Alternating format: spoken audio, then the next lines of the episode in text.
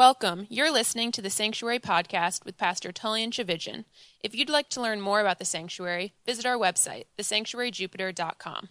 I've uh, shared this before from this pulpit, but I have been involved in two interventions in my life. If you've ever been a part of an intervention, it's typically a situation where someone that you love, a friend or a family member who's in trouble, usually it revolves around some form of addiction doesn't recognize that they're in trouble or they don't want to believe that they're in trouble. And so friends and family members gather together and sort of surprise this person uh, and try to help them see that they, in fact, need help. I've been a part of two of those in my lifetime. In both cases, people I loved needed help, but they thought they were fine. They didn't know that they needed help, or they didn't think that they needed help, or they at the very least thought that whatever their problem was, they could get a handle on it trying to persuade someone that they need help when they don't think that they do is hard. If you've ever been a part of something like that. Well, the verses I just read announce the greatest intervention that this world has ever known. Ever. But like every other intervention, we need to be persuaded that our situation is beyond our control, that we are personally powerless to fix whatever's broken in our lives or in this world. We love to celebrate Christmas. I know I do. But all too often we forget why Christmas was even necessary in the first place. God becoming a human, God taking on human flesh and frailties. I mean, sure, the situation may not have been good, but it wasn't so bad that it needed divine intervention. I mean, God becoming a human, isn't that a bit of a divine overreaction to things? Are things that grave? Am I that broken? Is this world that broken that we need God to show up in human form to fix the problem? See, every instinct we have cries out against the reality of personal powerlessness. Wherever we turn, we're told that we can accomplish anything, that we can do anything. If we just focus, if we just try hard and focus, we can, we can fix whatever's broken. But if we look a little deeper, we can't escape the fact that we, all of us, need outside help. I read this from a friend not long ago in an article. He writes this The poet W.H. Auden once wrote, Nothing that is possible can save us. We who must die demand a miracle. My friend went on to say many of the problems we face on a daily level can be fixed or at least addressed. If our car breaks down, we can take it to the garage. If we get a headache, we can take some aspirin. If we say something mean, we can apologize, and so on and so forth. Auden's meaning becomes clearer when we consider problems of a less everyday nature, the kind that keep us up at night. I was speaking with a friend recently who had just separated from his wife.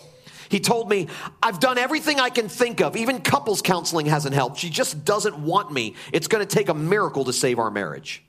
He had pursued all the right options, and nothing had worked. The problem was simply beyond him. So it is with us. Our condition is not fixable. That is, we can empirically say that the solution to human nature has not been found in the realm of what's possible. We need a miracle to save us.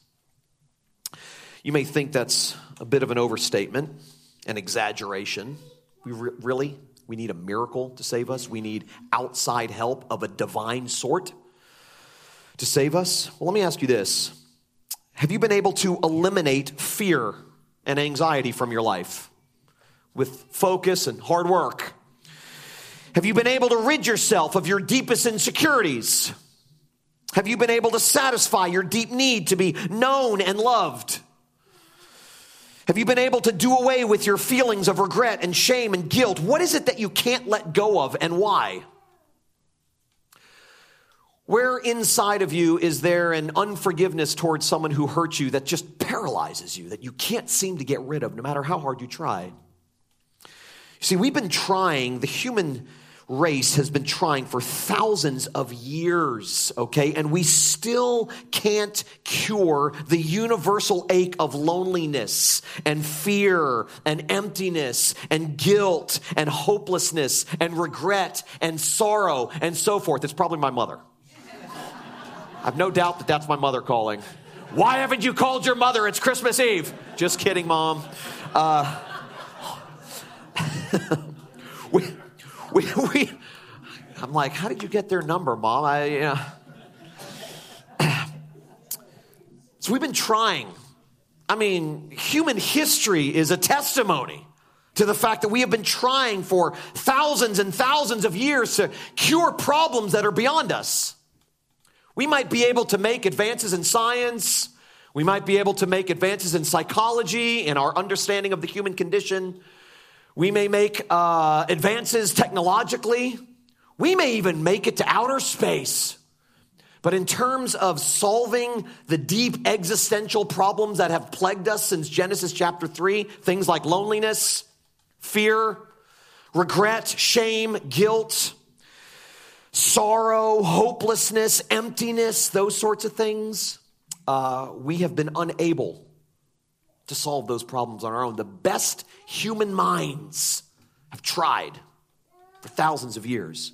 Science tells me that I'm a blob of protoplasm. Historians tell me about my past, and statisticians tell me about my future. Psychologists liken me to a rat running through a maze, and philosophers try to give me reasons for running. But when they're all finished with their little speeches, when they're all done with their little speeches, there's nothing but the cold, dead, hollow, empty silence. And all we're left with are the Apostle Paul's words at the end of Romans 7, where he says, Who will rescue me? I've tried everything. I've done everything I thought I could do. Who, who, will rescue me? In fact, he says, Who will rescue me from this body of death, O wretched man that I am? You see, until we can admit how helpless we are, we'll never see Christmas for what it truly is a divine intervention. Christmas is supposed to be the most wonderful time of the year, but for many, it's the most painful. It's that time of year when budgets break, when you're reminded of how dysfunctional your family is. uh, when you miss the people that you love either because they've died or maybe they've left you, they've abandoned you. Maybe you're still single and Christmas is a painful reminder that you're alone and can't find the love you long for. Or perhaps you and your spouse can't have children and seeing families together at Christmas only intensifies the ache of infertility. For some of you, this is your first Christmas as a divorcee and figuring out how to shuffle your kids back and forth between you and your ex on Christmas Day is a brand new pain for you. I've experienced that. I know what that one feels like. For others, you're afraid it will be your last Christmas because of your recent diagnosis. Or you're afraid that it will be your last Christmas with your mom because of her recent diagnosis, or your dad. A lost job, a daughter who won't call you even on Christmas Day, a son you haven't talked to in years, a father who can't get sober, a sibling in rehab. I mean, Christmas reveals our deepest frustrations and fears. It unmasks our most sincere sadnesses and sorrows, our, our brokenness, our, our bitterness, all of our unfixedness. It brings that stuff to the surface. Christmas, in other words, has a painful way of revealing why the first Christmas was so necessary. Believe it or not, it doesn't sound too joy to the worldish to say this, but um, I mean, Christmas really does expose our desperation. But it doesn't stop there. It doesn't just expose our desperation. More importantly, it announces our deliverer the one who promises rest to the weary and to the burdened, the one who promises to never leave us or forsake us, no matter what, come hell or high water. Christmas tells us that God came into the real world of divorce and addiction and broken families and shame and stress and anxiety and depression and job loss and unfulfilled longings and crippling fears. That world, your world, my world. God came into that world, the real world. Christmas is a reminder that it's into our mess, in the middle of it, that God sends his mercy that it's into our darkness, as the passage says, that God sent light. Christmas sets in motion this divine pattern of God drawing near to us, not because we do it right, but because we keep doing it wrong. I think oftentimes we misunderstand what God is attracted to. We think God is attracted to goodness and cleanliness and rightness and all of that stuff. And so what do we do? We try to clean ourselves up and make ourselves right and do all the right things by crossing the T's and dotting the I's in the hopes that maybe, just maybe, God on that basis will accept us, will approve of us. But we get the heart of God all wrong when we think that He's attracted to our cleanliness our goodness. You see, Christmas sets in motion the divine pattern of God drawing near to us, not because we do it right or because we've done it right or because we may one day do it right, but because we keep doing it wrong. Christmas reveals a God who knows your deepest struggles and darkest secrets. He knows all the things you don't want anyone else to know. God knows that stuff about you, He knows that stuff about me. And none of it, none of it, none of it causes him to blink, causes him to bail, causes him to question his decision to love you. None of it. In fact, he came for you because of those things, not despite those things. See, these verses tell us plainly that it wasn't our decency and our strength that summoned God, it was our dirtiness. It was our need. It is our guilt that fetches God's grace, not our goodness. It is our badness, our need, our guilt, our shame. It's that stuff, the messy stuff, the stuff we don't like to talk about. That's the stuff that summons God's mercy. That's the stuff that attracts God's grace. Christmas is the celebration of Paul's words in Romans 5:20 where he says, where there is a lot of sin, there is even more grace. Where there is a lot of sin, there's even more grace. That you can never, ever out sin the coverage of God's forgiveness. That God's love for you is not dependent on what you do or don't do, it is dependent entirely and exclusively on what's been done for you. That because Jesus came into this world and fulfilled all of God's holy conditions, our relationship to God can now be wholly unconditional. That's why God doesn't blink or bail, not because we're getting better.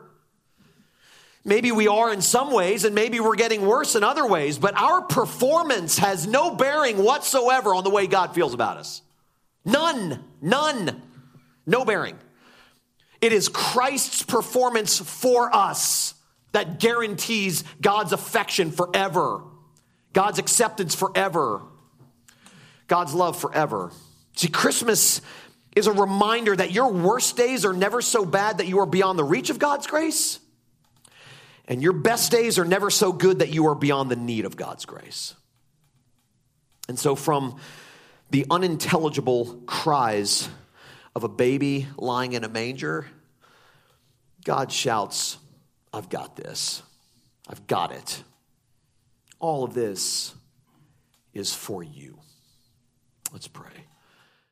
If you've enjoyed this message, be sure to subscribe to the Sanctuary Podcast. You can find it on all major podcast platforms. Thanks for listening to the Sanctuary Podcast.